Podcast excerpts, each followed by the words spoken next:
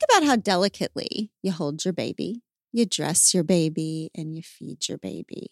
We do that because they're adorable, of course, but also because their skin is delicate. Know this there is only one diaper brand that we recommend to give you the gentle protective care your little one needs, and that's Pampers, the number one pediatrician recommended brand. Their Swaddler's diaper absorbs wetness better versus the leading value brand and provides up to 100% leak proof skin protection to keep your baby's skin dry, healthy, and beautiful. And when you use Swaddlers in tandem with new Pampers free and gentle wipes, you'll keep your baby's skin healthy. The wipes are made from 100% plant based cloth, and you won't have to worry about tearing. With free and gentle, mess meets its match. That's right. So download the Pampers Club app today and earn Pampers Cash. Redeem your Pampers Cash for exclusive Pampers coupon savings and rewards. Okay, so you know I love good wordplay. And Third Love is crushing their wordplay here. When you have a bra that pinches or slips or just isn't comfortable at all, or is comfortable but isn't your style, you've got problems. How excited was Third Love when they thought of problems? Well done, Third Love. I see you. When you wear Third Love bras, you've got no problems. They fix the problem of size exclusivity with their famous half cup sizes that revolutionized the industry by giving more options to find a bra that fits. And they fixed the problem of guessing what bra will fit you with their virtual fitting room and other helpful guides. A bra size chart, a bra 101 education section that's basically an FAQ for all your burning questions, and a ton of great reviews from real people. My sister just texted me 99 problems, but pinching isn't one. It's time to get your problem solved. Visit thirdlove.com and get $15 off your order with code podcast15.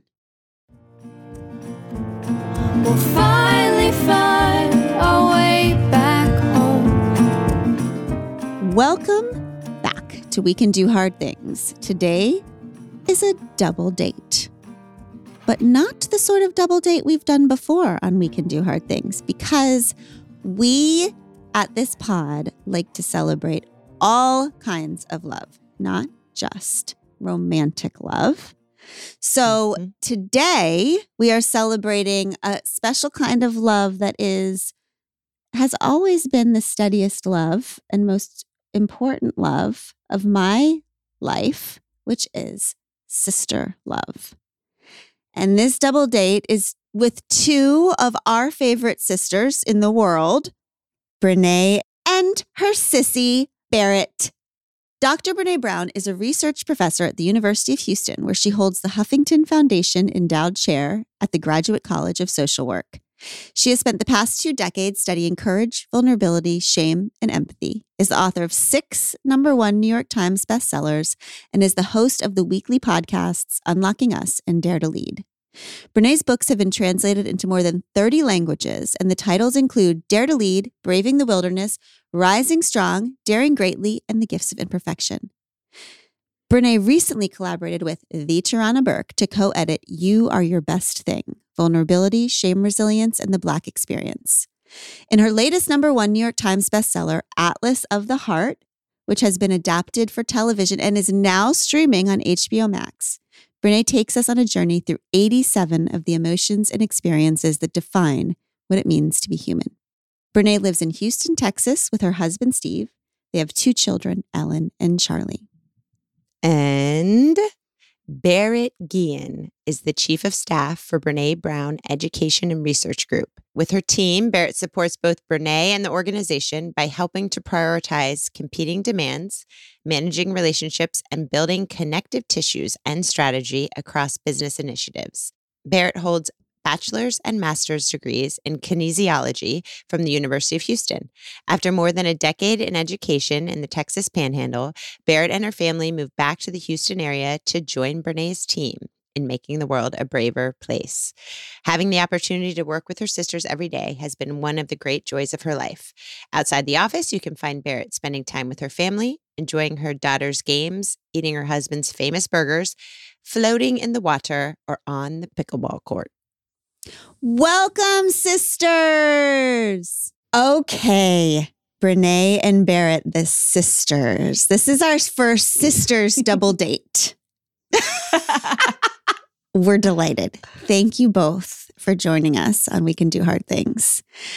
There are so many parallels between our sister stories. It just freaks us out. Actually, right now, um, Pod Squad, you can't tell, but like we all kind of look alike. Also, it's very weird. Um, so, Barrett, about a decade ago, you came to work with Brene during a transition time. So you had just had your baby Gabby. You weren't sure you wanted to go back to teaching. Brene's Mhm. career was growing and she needed help. So, sister, my sister, Amanda, came to work with me about a decade ago. She had just had her first baby. She wasn't sure she wanted to go back to her law firm. My work was growing and I needed help. So, first of all, weird. Weird. Really? yeah. Yeah. And second of all, how do four people who are as wise as we are end up intentionally deciding to work with family? what are the risks? You know, you know what it is? This is my theory. There's a lot of good stuff that comes from it, but maybe it's one of the gifts of doing all that shitty work you have to do. Mm-hmm. There's no way, right? None. I mean, how often are we the topic of each other, like therapy sessions? Often. Yeah, like so. I I think yeah, I maybe it it, it works because because of the work. If you stay aware and you have great communication skills and love and respect, being able to work with Ashley and Barrett because we have Barrett has an identical twin sister who also works here, but we don't work together every day. She's a therapist and leads another another uh, part of the company, but it's probably one of the greatest gifts of my life to be Mm. able to work together every day with people I love Mm. in my family. Having said that, how many companies do we go into where it's a total clusterfuck? Yeah, a lot of companies. Mm. I spend 90% of my of my time in organizations doing leadership work. That's my primary thing right now. Mhm. And in family owned and run businesses, it's very rare, very rare to see it working well. It's the biggest impediment to whatever metric they're setting for success. Is it because they come in, it's with all their childhood wounds and roles, and then because they haven't done the work to free themselves of those things, they're enacting it in the daily? To- yes, I mean I think that's I think that's number 1 and with a close second is I think you have to have both of these things and I think sometimes people think number 2 falls out of number 1 and they're certainly certainly related, but number 2 is a separate skill set. One, there tons of self-awareness about family roles, dynamics, history, who they are, how they survived in childhood and how that is good and not good in adult relationships. Mhm. But then I think the second thing is really tremendous communication skills. Mm. You can't have the second without the first, but you could do the first and not have the second. mm-hmm. Yeah. Mm. So Yeah. what? Go ahead, Sissy. I think that's so interesting because we talk a lot about how the family of origin is so hard because you can, you know, you can be 43, but when you're with family, you immediately revert back to your immutable 12 year old role. What roles did each of you have to get over or let go to be able to work together so closely in your business? and your It's life? like our life's work, Amanda. That's Yeah, our life's that- work. That's our life's work. Yeah. and first of all, when she said, go ahead, Sissy, I'm like, no, I just went. We call her that too. Because that's my nickname in my family is Sissy. And so, um, like my dad, do you think he knows my name is Brene? I think you probably. Hey, does. sis. If, if he's mad, hey, sis. And if not, hey, sissy. I'm their oldest of four. So, I mean, that says it all kind of. Um, massive co parent Mhm. in the absence of some parenting, probably. I think I was the peacekeeper. I think I Mm. still have peacekeeping in me, making Mm. sure everybody else is okay and taken care of and cared for.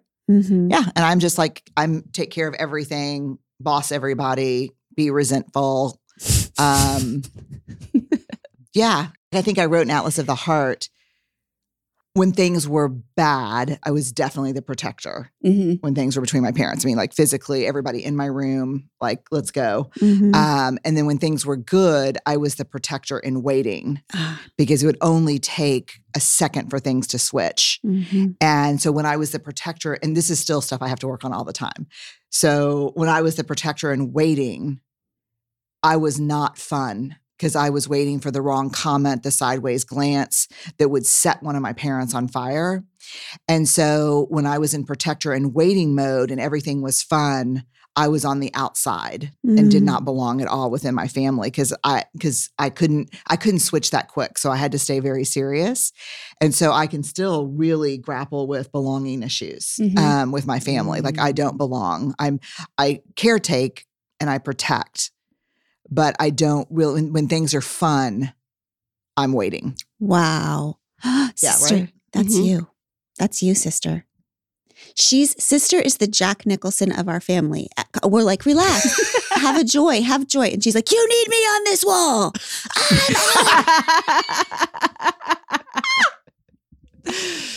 Does the protector and protector in waiting resonate for you?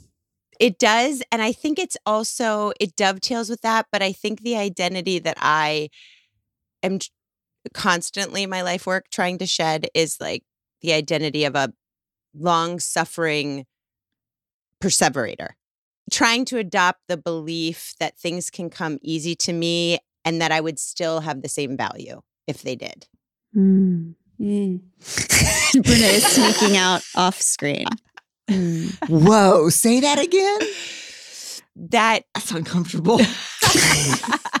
I'm trying to let go of the identity of the long suffering um, perseverator, and I'm trying to embrace the belief that things could come easy to me and I would still have the same value. I don't know what you're talking about. That sounds hard. Sounds sounds like a bad deal that you got there, sissy.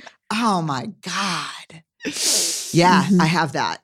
Are y'all Enneagram people? hmm Of course. Yeah, I'm a four. Oh, You're a one, Brene, right? And you're a six, Yeah. Barrett? Mhm. Is that right? I'm a three. Glennon's a four. and so what is the age difference? We are three years apart, but here's the difference. I fell, jumped whatever it was into addiction very early at 10.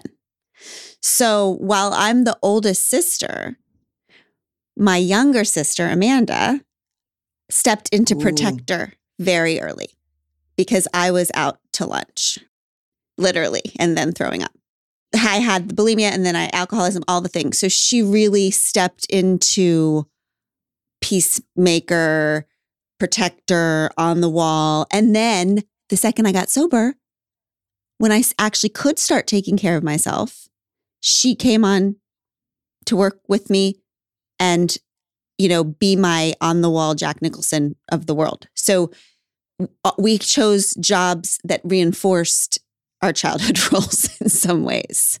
Okay, I could never make the ages work because I would have bet everything that you were the older sister, Amanda. Yeah.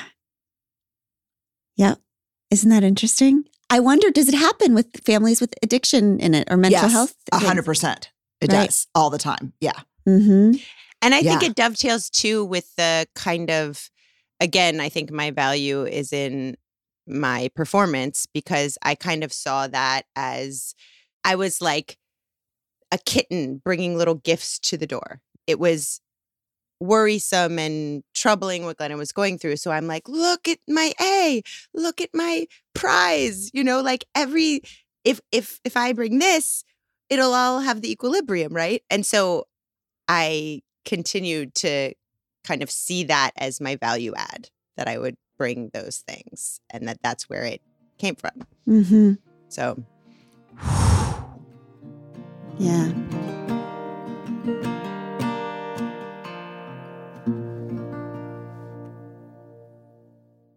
Robert Half research indicates nine out of 10 hiring managers are having difficulty hiring. If you have open roles, chances are you are feeling this too. That's why you need Robert Half. Their specialized recruiting professionals engage with their proprietary AI to connect businesses of all sizes with highly skilled talent in finance and accounting, technology, marketing and creative, legal and administrative, and customer support. At Robert Half, we know talent. Visit roberthalf.com today.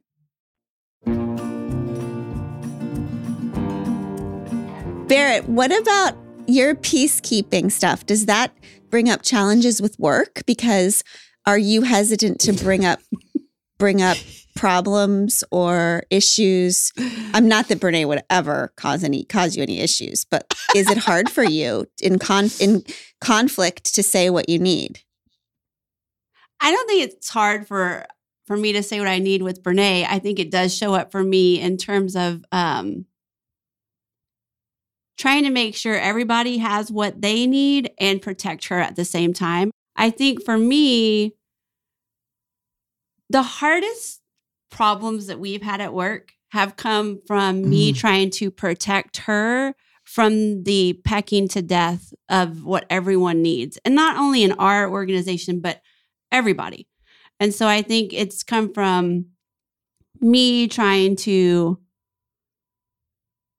protect her and trying to make decisions that are not mine to make, but are hers to make, and making sure that I just have all the right information so that she can make the decision.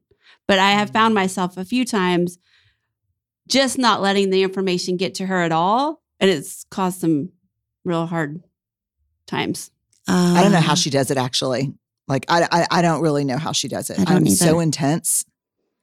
Um, and there, I'm under a lot of pressure all the time, and I and and I don't know how you do it. Actually, I'm really Mm. grateful, Me too. but I don't know how she does it because it's. Yeah, like yesterday, we were all at the lake and we were packing up, and I had been there for like nine days for spring break, and I said, "I'm not fucking going back to work tomorrow." Mm. And she goes, Your choice, strong choice, but your choice. Just let me know so I can cancel all your stuff. but Like- I, I mean, I knew in the back of my mind she was going to be here, but But she, but she, but she would never say, like maybe early on, she would say, Look, you know, you got a lot of stuff on your schedule tomorrow and blah, blah, blah. She would not react to that anymore. yeah. Yeah. She'd be like, All righty. Or, or like, I'll be backstage. I'm not going on. I had a headache. I don't feel good. I'm scared. I just want to go home. And now I'm just like, okay, I've got our purses. We can go. Yeah. And then it's so terrible because it's like a tricky parenting move. It is. It is. it's been done to me oh, so many times. No, no way. Oh my god. No, y'all do that too? Look at Brene and Amanda's going, oh, this is like, this is old news for us. I called my sister one time from the airport. Now, this is on the way to fly to the librarians convention where I met Abby. But I called her from the gate. It was the beginning of the Love Warrior tour. And I said, I'm not going. I'm done. I hate this job. I, I say I'm I'm quitting once a month. Ev- Everything's too hard. So, me too. Everything's too hard. It's all, what are we doing? The amount of pressure, like the amount, it's ridiculous. Um, I don't know. I'm laughing. I, It's not I told you. I told you it was hard. it's I believe y'all. I mean, I don't think Amanda and I for for one second would question the pressure or how hard it is, or that you want to quit. Every No, the only Okay. person I'd rather not be than myself is my sister. That's the only thing. Me too. That's what I told her. I said the only job that's harder than mine is yours. exactly. So there's nowhere to go from here. I called and said, I'm done. I'm not doing this tour. I'm not doing this life. I'm not doing this job. It- will it be a big deal if I if I don't go? okay. And she said, Oh, you cannot go. You can, of course, you cannot go. It will be a big deal, but I will deal with the deal and you cannot go. And and I was, and then I just went because I felt like that was a parenting move. Like, I don't know. That's what I do too. Then I go, I went and God dang, I love those librarians. Yes. and I met Abby. So what if I had not gone? Oh my God. So I have retroactive stress about that. Okay. Speaking of stress, sister, ask about eggshells. Okay, this is this is a selfish move because it just personally was so huge to me. But you talk about how growing up it was a loving home and a volatile home. And I heard you essentially say that a child who lives on eggshells becomes an adult who is fearful. And that shook me because I never saw myself as a fearful person. And I've worked hard to not show my fear with outbursts and the kind of things that clearly require people to live on eggshells. But I am afraid. I'm a I'm afraid to ease up. I'm afraid of mediocrity and of dependency. I'm afraid that my inability to let go is suffocating myself and everyone around me. I'm afraid that not being okay is just the price I have to pay to make everything okay. And that fear permeates everywhere in my life. Um, and I just wondered how that fear shows up in both of your lives in terms of what that looks like. Because fear can look like a lot of different things, right? Yeah. Whew. God, let me just pause on the eloquence of that question and that thought. I mean, God, that was so powerfully put. That was so beautiful. There's just healing in the way you pulled all that together and wove it together. It was.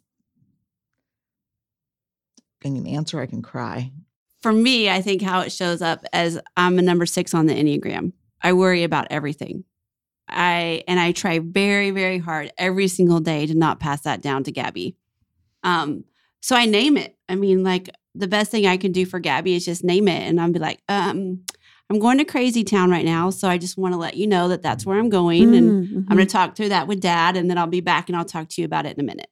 So I just try really hard to name it. mhm. But for me, constantly I'm like, worst scenario all the time. And one time my therapist was like, you know, when you go through all those scenarios in your head, it's why you're so exhausted because your body experiences those. Ugh. Yes. So I was like, you don't know me. yeah. That's my thing. But yeah, so I just really try. I know like I know that's where my where I'm going to go first and I just really have to pay attention to it. Hmm. God, I'm- I'm something that does serve you in childhood, though, that you doesn't serve you anymore in adulthood. When you're a kid totally. living in a volatile environment, going through the scenarios is a form of self care. It's a form of planning. And then you're an adult and you have to unlearn a survival mechanism Mhm. that worked for you in childhood. That's it's hard to deprogram yourself. It is. And I'll tell you that as a social worker, one of the things I really appreciate so, about social work that's different from the allied professions like psychiatry, psychology, even counseling is this kind of person and environment perspective. And and I'm not intellectualizing now, so I can don't have to talk about my stuff. I'll, I'll go to that next. But I will say one of the things that's interesting, because you mentioned it, Glennon, is that we really, as social workers, get very concerned about pathologizing and mental health diagnoses because so much of what shows up as a diagnosable issue is an incredibly smart mm. survival strategy when it comes to trauma or abuse or volatility or poverty or dehumanization white supremacy. I mean these are these are how you stay alive. And so then to turn them into especially for women pathologies and it's interesting there's interesting research being done even looking at borderline personality what we what, what people would call border, borderline personality disorder bipolar disorder narcissistic personality disorder how if you pull back and look at the behaviors how for many people those behaviors were survival Mm. even down to like the idea of splitting like i'm being parented by glennon and abby and I, I i split as much as i can and say well she said it was okay if you you know i, I i'm kind of manipulative that way because i'm trying to get something i need and know how to do that in a way that's becomes immediately pathologized Mm. when you observe it in an adult Mhm. for me, there was a real physical protection issue for us growing Mm. up. That's real. And what you said that was so hard for me to hear, Amanda, was like kind of squeezing the life out of things, you know, with control. Um, and always, I mean, I write about it a lot in Atlas, always trying to predict, okay, I see this behavior. I heard this comment. I've got 10 minutes to get both the girls here, find Jason. Like these were the things I did. And so when that's imprinted, I think, on our hearts and our minds with a tr- seal of trauma, it's hard to be like, they just want me here for my carefree attitude, my fun loving personality, um, and my warm heartedness. Like, it's not even about a question of do I have value outside of that role? For me, that's like the second question. The first question is Is everything going to be okay Mhm. If I get off the wall? Yes. Yes. Because you, You know? feel because when you actually get good results, good results, except for your life and your brain and your heart, Yeah, right. but like Good good safety. because it's dead inside. But the results out out there keep being successful, and you have worried and stressed and controlled your way to that result. It is easy to think, well, if I let go, I will stop earning good results with my sweat and anxiety and intensity. It feels Yeah. like it feels like, oh, that's a sweet idea for you. Exactly. But you don't Yes, know ex- what it takes. Exactly. It's like everyone else looks around and says, Look how great it is. You can let go. And you're saying it's only this great because I will never, ever let go. I'm very curious about how I haven't read the research. I, I probably need to look into it, but we should try to find somebody to talk about this. But I don't know how you get over a childhood and a lifetime of hypervigilance. Mm-hmm. Like I, I, I could do it when I was drinking. Yeah. You know, or eating, or yeah, that's that's that I could do it there. Mhm. Um, but hypervigilance is a very difficult thing to let Mhm. go of. And it's why I think a lot of people are like, you want me to be vulnerable? Like, I'm sending a black child out every day into the world. Mhm. Mm-hmm. You know, vulnerability is a privilege of white folks, Mm-hmm. you know, but then at the same time, it's it's a very difficult thing because it's not like other it, it's not like some people need vulnerability to access joy and love and belonging and some don't. It's that we need to figure out how to fight for a world where vulnerability is not a privilege and where hypervigilance is not rewarded or necessary. Mm-hmm. You know, that's hard. Mm-hmm.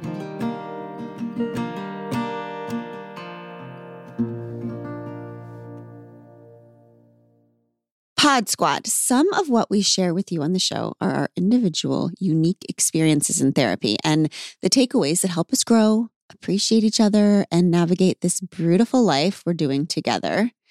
Thank you for doing it with us.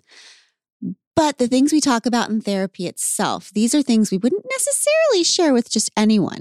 I think there are a few things more important than finding the right person to share your deepest thoughts, feelings, and questions with, like a therapist.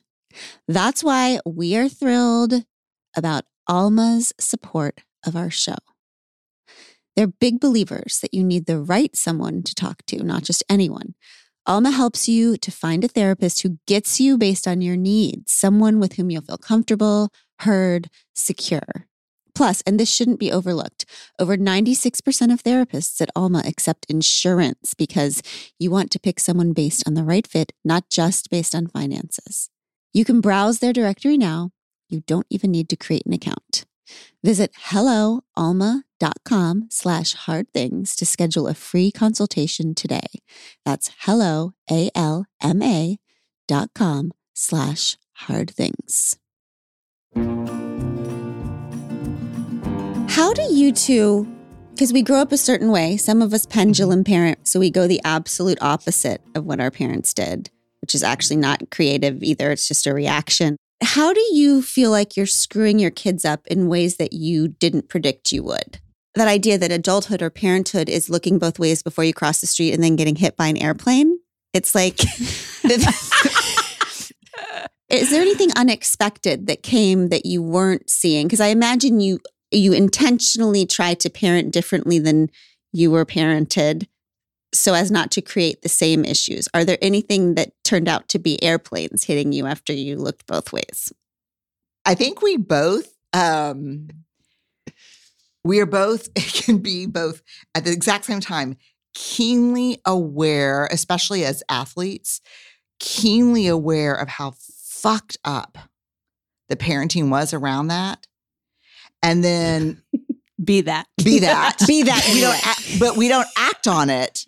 But when you're the, on the sideline, like I, I mean, like I'll never forget the first time I took Dad to one of Ellen's field hockey games, and I, I mean, purposely did not tag because I have so much. Like this is like, Yeah. yeah, hard. Mm, Like he's hard. Like call the constable at the swim meet, kind of hard. Like mm, um, don't give him the starter's gun, like just hard, you Mhm. know? And so she's in the middle of this field hockey game and he gets up and starts walking the fence line behind all the folding chairs. And I walk over and I'm like, I'm not putting up with this shit. This is it. This is, I'm making a stand for everyone this has ever happened to in all of the world. And I'm like, Dad, what's going on? He goes, One, this game looks violent to me. Two, y'all are putting way too much pressure on these kids. This is ridiculous. This is high school sports. You need to take a deep breath. And the, you know, and I was like, no, sir. I couldn't even function. Um, and I'll tell you who is the athlete in the family that really made it through was Steve, my husband. He's like this empathy leading pediatrician. And so when we would have the troubles that, like, you know, I want to be out, I don't want to play, this is too hard, Steve would be like, that's great. That's mm-hmm. okay. We're just here to, you know, this is just fun. And I'd be like, what the fuck? I would have to just take deep breaths. And he was like, that was great. And then ended up raising like athletes because they loved it. We, on the other hand, are saving for therapy right. because we have not caught in there yet, but No, we're really trying. no, we played devil's pickleball this weekend and it was, I, I threw a tantrum.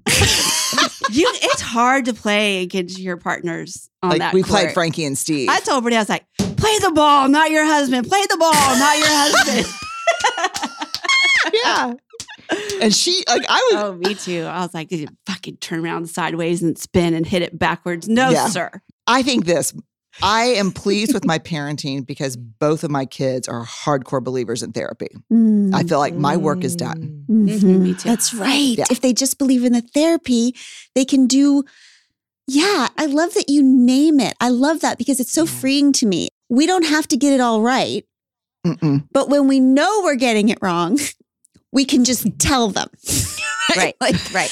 How I'm acting Totally. is is not normal. Like I am Yeah. not, I'm doing my best with eating, with body stuff, with whatever. And still, I know I'm modeling a million different things, but my kids know when I'm doing it, that's mom stuff. Like she's working on it. So they're not thinking that's, That's normal. it. Yeah. That's mm-hmm. it. And and I'll tell you one thing we are that I think we are so good at this generation. Wow, we are normalizers. So we came from a family where no one talked about bodies, bathroom stuff, Oh, yeah. Sex. um, sex, um, feelings, and we are we are like normalizing maniacs. Mhm, Mhm. mhm. Like, what aren't you saying? Is there a smell that you're worried about? Let's talk about it because that's so normal. That's everybody. Are you sure? A hundred percent. yeah. That's so normal. Yeah. I mean, like we are normalizers. And I Mhm. started probably as like with them. Oh, yeah. We, and we've gotten to watch you raise your kids. And so it was like, we've just taken a lot of notes along the way.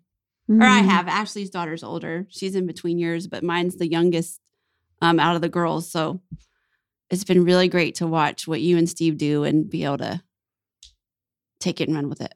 I think people do not understand that the opposite of raising a child that's full of shame is normalizing, normalizing. I mean, Mm. normalizing things like hard things, like sometimes when I spend time with your grandmother, I feel so grateful to be able to take care of her. And sometimes I wish she would go ahead and die because I can't take it another minute Mhm. and just one day know that if you're ever in a caregiving situation, that swing between it's my honor and holy shit, I cannot do this another day is super normal. You just have to talk Mhm. about it with somebody.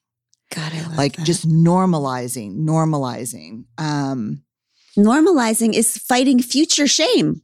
it is as much as you could ever protect against shame, normalizing is doing that. Mm. How is it with you That's two? so because you're part of very much in the middle of this sandwich time, right? Where you're doing your best to raise your kids, you're trying to have some sort of life on your own and marriage and all the things. And then you're also dealing with parents who are aging. And how is that on your sisterhood? Because how are you doing this? You're you're working together at unbelievably high levels of stress. You're playing freaking pickleball on the weekend. So you're choosing to hang out more on the mm-hmm. weekends. Sounds like. Yes. You're also caretaking as a team. Do you caretake for your parents the same way that you work? Do you have interesting. The same roles? We do it. Di- I mean, like we, you know, it was interesting when we had to clean out my mom's house. We all had very different ways of grieving that and wanting to go through things. And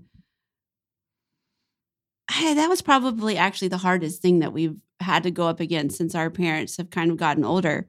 We've done a great job and we have amazing tools and language to talk about it and put it on the table and not ignore it. And if we do try to ignore it between the three of us, us and Ashley, someone will put it forcibly on the table in front of us. Yeah, there's Mm. there will be no escaping the table when something Mm. like Yeah. that happens. And so That's that was probably one of the hardest. She went into the hospital with like a minor thing and never went home again. Mm. And so Mm. her house was just like breakfast dishes in the sink kind of thing. Mm. Six months before that, she was the controller for our company, like in a big accounting career, um, but a combination of a physical illness, rapid onset, cognitive stuff. It was probably one of the hardest things I've ever gone through. You? Yeah. Yeah. And so her house is just there full of everything. And our house has always been, since my parents' divorce, a very sacred place for not only us, but our kids. Mm. Even if we didn't live there, it was our home. it Like, was our like- home. Like it was, and it was the only one where that we ever had because we never felt connected to our homes growing up because they were just not, they were hard. And so, like, I was like, we got to get this shit packed. We got to pay somebody to do it. We got to move out and put this house on the market right now. And then they were like, well, you know, let's do this. And no, she's never going to do this. You know, this is never going to happen. Like, I was like pushing, pushing, do it, do it. And, and they were like dragging their feet. And I was like, wow, what is going on? They were just like, back off. Mm. And then finally, I go over there one day without them and just lay on the floor and cry for four hours. And Steve literally has to pick me up and put me back in the truck and drive me home. Mm. we all had to have that moment. I think I had it in the closet. Ashley had it in there. Like, I think it was just like once we had that moment and we were like, so this is grief. This, This is isn't about packing Yeah. the house. This is about, you know, I'm not going to see her every day like I did before. Yeah. She's not going to pick Gabby up from school. She's not no longer my emergency contact. You know, like all those things you don't think about. And so I think once we were like, this is this is really sad. This is hard. This is grief. We've been shitty to each other. All right. What what do we all need Yeah. to get this shit packed up? Mm. But what do we need before we get it packed up? I think Ashley for a Oh, while wanted to boy. touch everything and kind of go through, oh, I love this spatula. I would take it, you know, it's like, and then and then we both had the same. Well, did you ever have the same? I was like, oh, Gabby loved this fork that you expand and you poke people. Like, did you have that? I don't think so. I was running from pain by doing. That's my that's my forte. That would be mm-hmm. my do. That I just run from yeah. run from feeling by up. doing. It was it, once we named it that we were in grief, and then even to the point where I was like, we just have to do what we can. And Ashley's like, I want everything in this pile in storage. I was like, for what? And then she's like, it doesn't matter. Oh, that's good. And I was like, she's a therapist. Mhm. Um, and I was like, So we stored that shit. we should we, We still stored that in shit storage. right away. Yeah, yeah, yeah. And we give each other permission. Like, you know, my phone will blow up one day, and I'll be like, I, "Not me today." Mm. Mhm. Mhm. Yeah. Mhm. I thank God for the circle back. Like, thank God for Oh, man, I was such an asshole yesterday, but it's because all the insurance stuff came in and I was really resentful that I'm in charge of, the, of her insurance. The circle back is so beautiful because it we could just gives us permission to go back and say, dang, that's not what I wanted to say. And that's how not who I wanted wanted to be. Yeah. Yeah. Yeah. Yes. Mhm. The circle back and the it doesn't matter. God, I love Mhm. that. yes. When you're close with someone, giving yourself permission to not explain and just say, it doesn't matter. Put it in storage. That's good. Ugh. Yeah. What are you all afraid? Okay, I, if this doesn't make sense to you, just tell me. But what I, sister and I, I feel like each have beliefs that we're afraid the other one thinks about us. Okay. So I'm, We've for- never told each other No. what they are, though. But- I'm interested. well, I mean, Wait, I- y'all No, haven't? y'all, y'all have not shared them? no, but I mean, I think my all the time underlying shame belief is I'm crazy. That's what I grew up with since I was 10 years old. I was in all the offices, on all the medicines forever, on the, all, you know, so I'm always trying to convince people that I'm not crazy. Like I might be someone who would have a whole book that over and over again says, I am not crazy. I am a goddamn cheetah over and over again, right? I might just say that repeatedly when meeting people. I am not crazy. It's like a thou doth protest too much a little bit. it's interesting because I was thinking about this this morning, sister, thinking my one of my shame beliefs is that I'm my sister will think I'm flighty and I'm not consistent and I don't work hard enough and I don't I'm not going to show up and I'm not on time, even though I'm in the shower this morning thinking, okay, I've been doing this job for 15 years and I don't think I've ever been five minutes late to anything because I'm terrified of being late because that will show I'm the person I was before.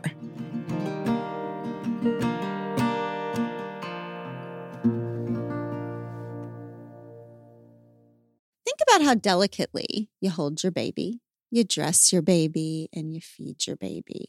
We do that because they're adorable, of course, but also because their skin is delicate. Know this there is only one diaper brand that we recommend to give you the gentle protective care your little one needs, and that's Pampers, the number one pediatrician recommended brand.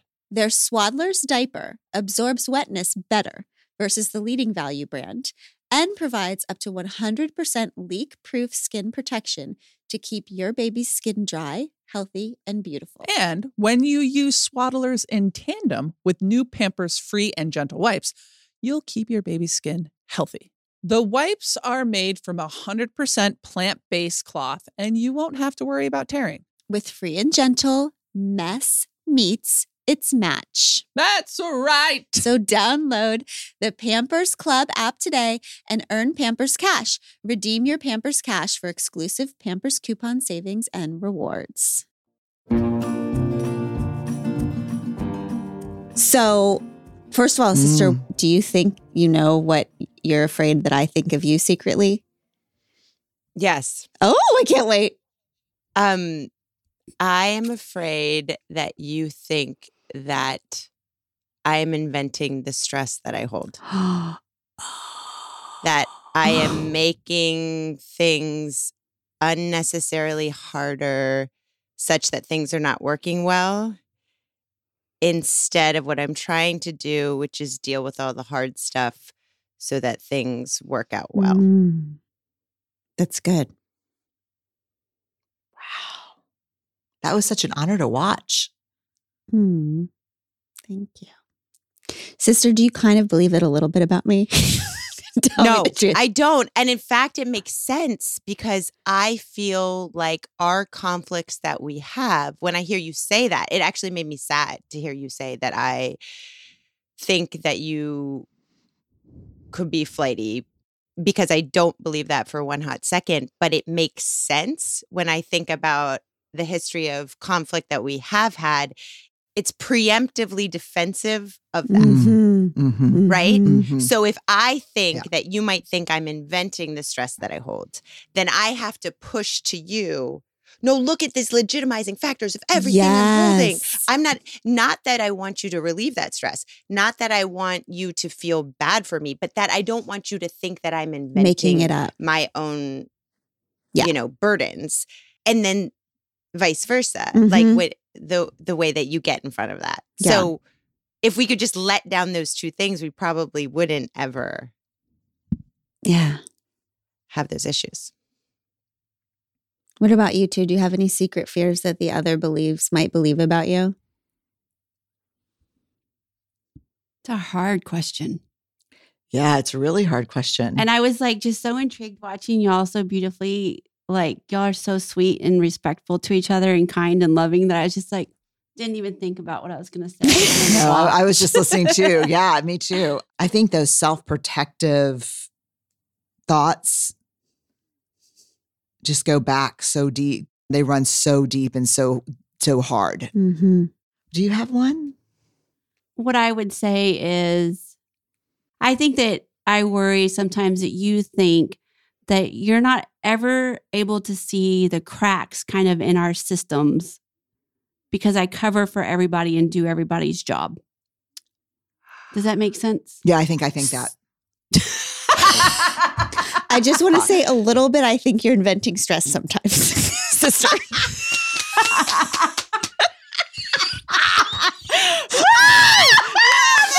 No, no, So Okay, Brene, drink it. Brene, thank you so much. I really needed to get that off my chest, but I was All right, scared. I want to say one thing if we're doing this. I think that you have the ability to live six feet off the ground because I'm holding your ass up. there we go. there we go. And there it is. Okay. Thank you, everybody. go. Thank you for the honesty. And it's true. I do get to think about my feelings all day and look at hummingbirds and write poetry because you're on the wall. Okay. And I need you on the wall. So then I shouldn't complain that you're having a hard time on the wall. and Brene, Brene, you do sometimes feel like Barrett is covering up cracks Mhm, that you need to see. mhm, Right. Okay. mhm. All right. I do. All right. Go ahead, you haven't gone yet I can't wait. I'm just kidding. Barrett needs a moment of reckoning. Fuck, I don't want to go. It's hot in here, isn't So hot in here. it?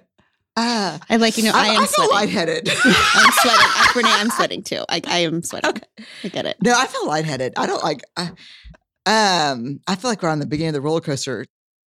Mm, what is the question again? What do you, what do you secretly think that Barrett might believe about you? That you're always trying to like make a case against with everything you say to her. okay. I'm so nervous. I can't believe you fucking wore a turtleneck. You should have known who we were talking to here. I guess I have two things. I worry that you think that I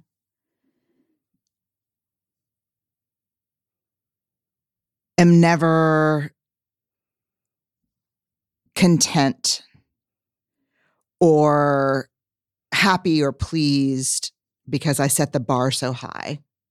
Hmm. Um, and then I also can worry sometimes, but this is less so. Like sometimes I I worry that people don't believe me when I say I can't do anymore. But I don't think that's about you because you're usually the first one that says, She's not fucking kidding. you know, you're usually the one that says, like recently, I had to cancel a big event. Like I was headlighting a big event. Um, and I didn't know what was wrong. I thought I was crazy. Mhm.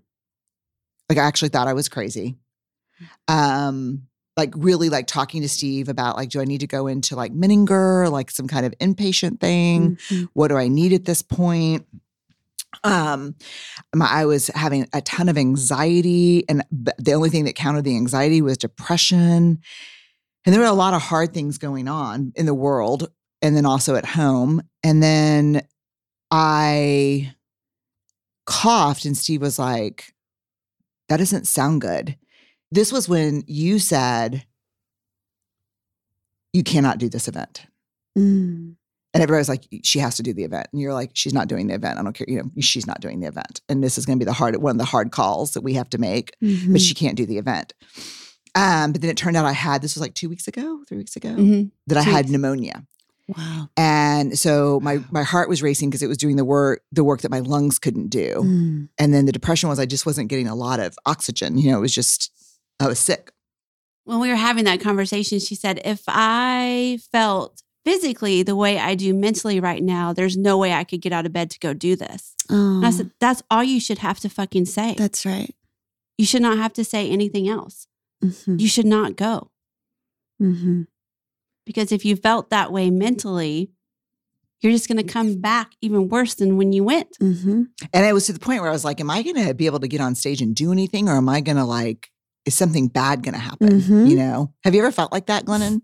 hmm I once, Brene, went on stage with a port in my arm full of IV liquids because I had to get on stage. I was already there, but I was so sick. So there was thousands of people there. They could only get the IV to me with 12 minutes left before I went on stage. So they pumped me full of 12 minutes, didn't have time to take out the port. So I had to go on stage with a port in my arm. Does this make any sense? So hard. Right. God, that's hard. Jesus. and then I walked Yeah. off stage and they had the thing and then they pumped me right back to give me the rest of my IV. But I think what you said is so important to everyone. But what you just said can apply to everyone. Brene, you said, I worry that people won't believe, me, when I say I can't do anymore. Mhm. And it's true. People don't believe you. People don't believe me. And No. also, and uh, every now and then Barry will be like, fuck your dig deep button. Your dig deep button's the worst Mm. part about you. And I was Mhm. like, what? And she's like, no, it's just you've got a level of go. You know, I always think about, you know, stapling Abby's head together Yeah. and putting her back in the game. Like I do have a level of go that Mhm. is, Your dig deep button is your superpower and your kryptonite. yeah, yes. yeah, it is. Because And we act like there is no cost to that. Mhm. Like, we Oh my yes, God, yes. And stop. that's what we say that like we'll we'll just find it. We'll just find it. Guess where you're gonna find it? You're gonna excavate digging deep and you're gonna take from over here. Mhm. And I do that shit all the time. And you know what where I take from? My marriage. Mhm. Okay.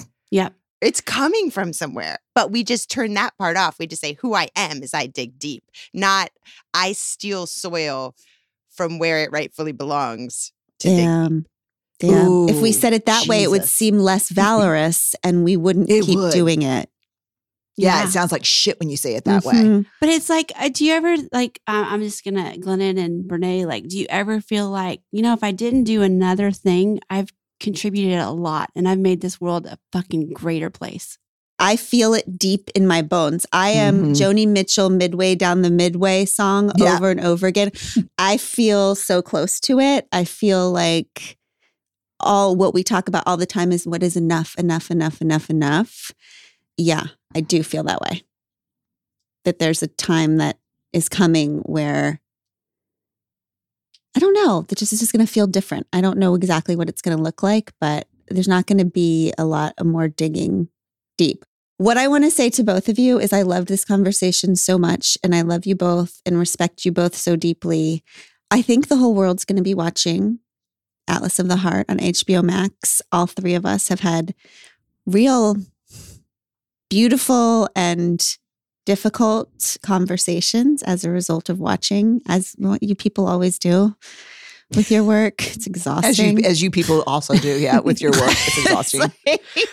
I will say just before I jump that I it's been such a pleasure Yeah. to watch our teams so support each other and I'm Mm. like so grateful every time I get to talk to Amanda or email Amanda about something crazy that's coming up. So thank you when people say stand on the shoulders of others like I feel like the way you guys support each other has been so amazing and so it's been really fun to watch. yeah. Barrett, I admire you very much and I see you. The sister keeper in me sees and honors the sister keeper. yes. And we are going on vacation without the other sisters. So yes, high five right here. Get here. ready. Bam. Get ready, Barrett. I'll plan it. I'll bring the poetry and pictures of I don't think we're invited, sis. oh, that's right. That's right. Okay. Um, love you both. Love you all. We love will y'all. see you next time on We Can Do Hard Things. I give you Tish Melton and Brandi Carlile. I walked through fire, I came out the other side. I chased desire, I made sure I got what's mine.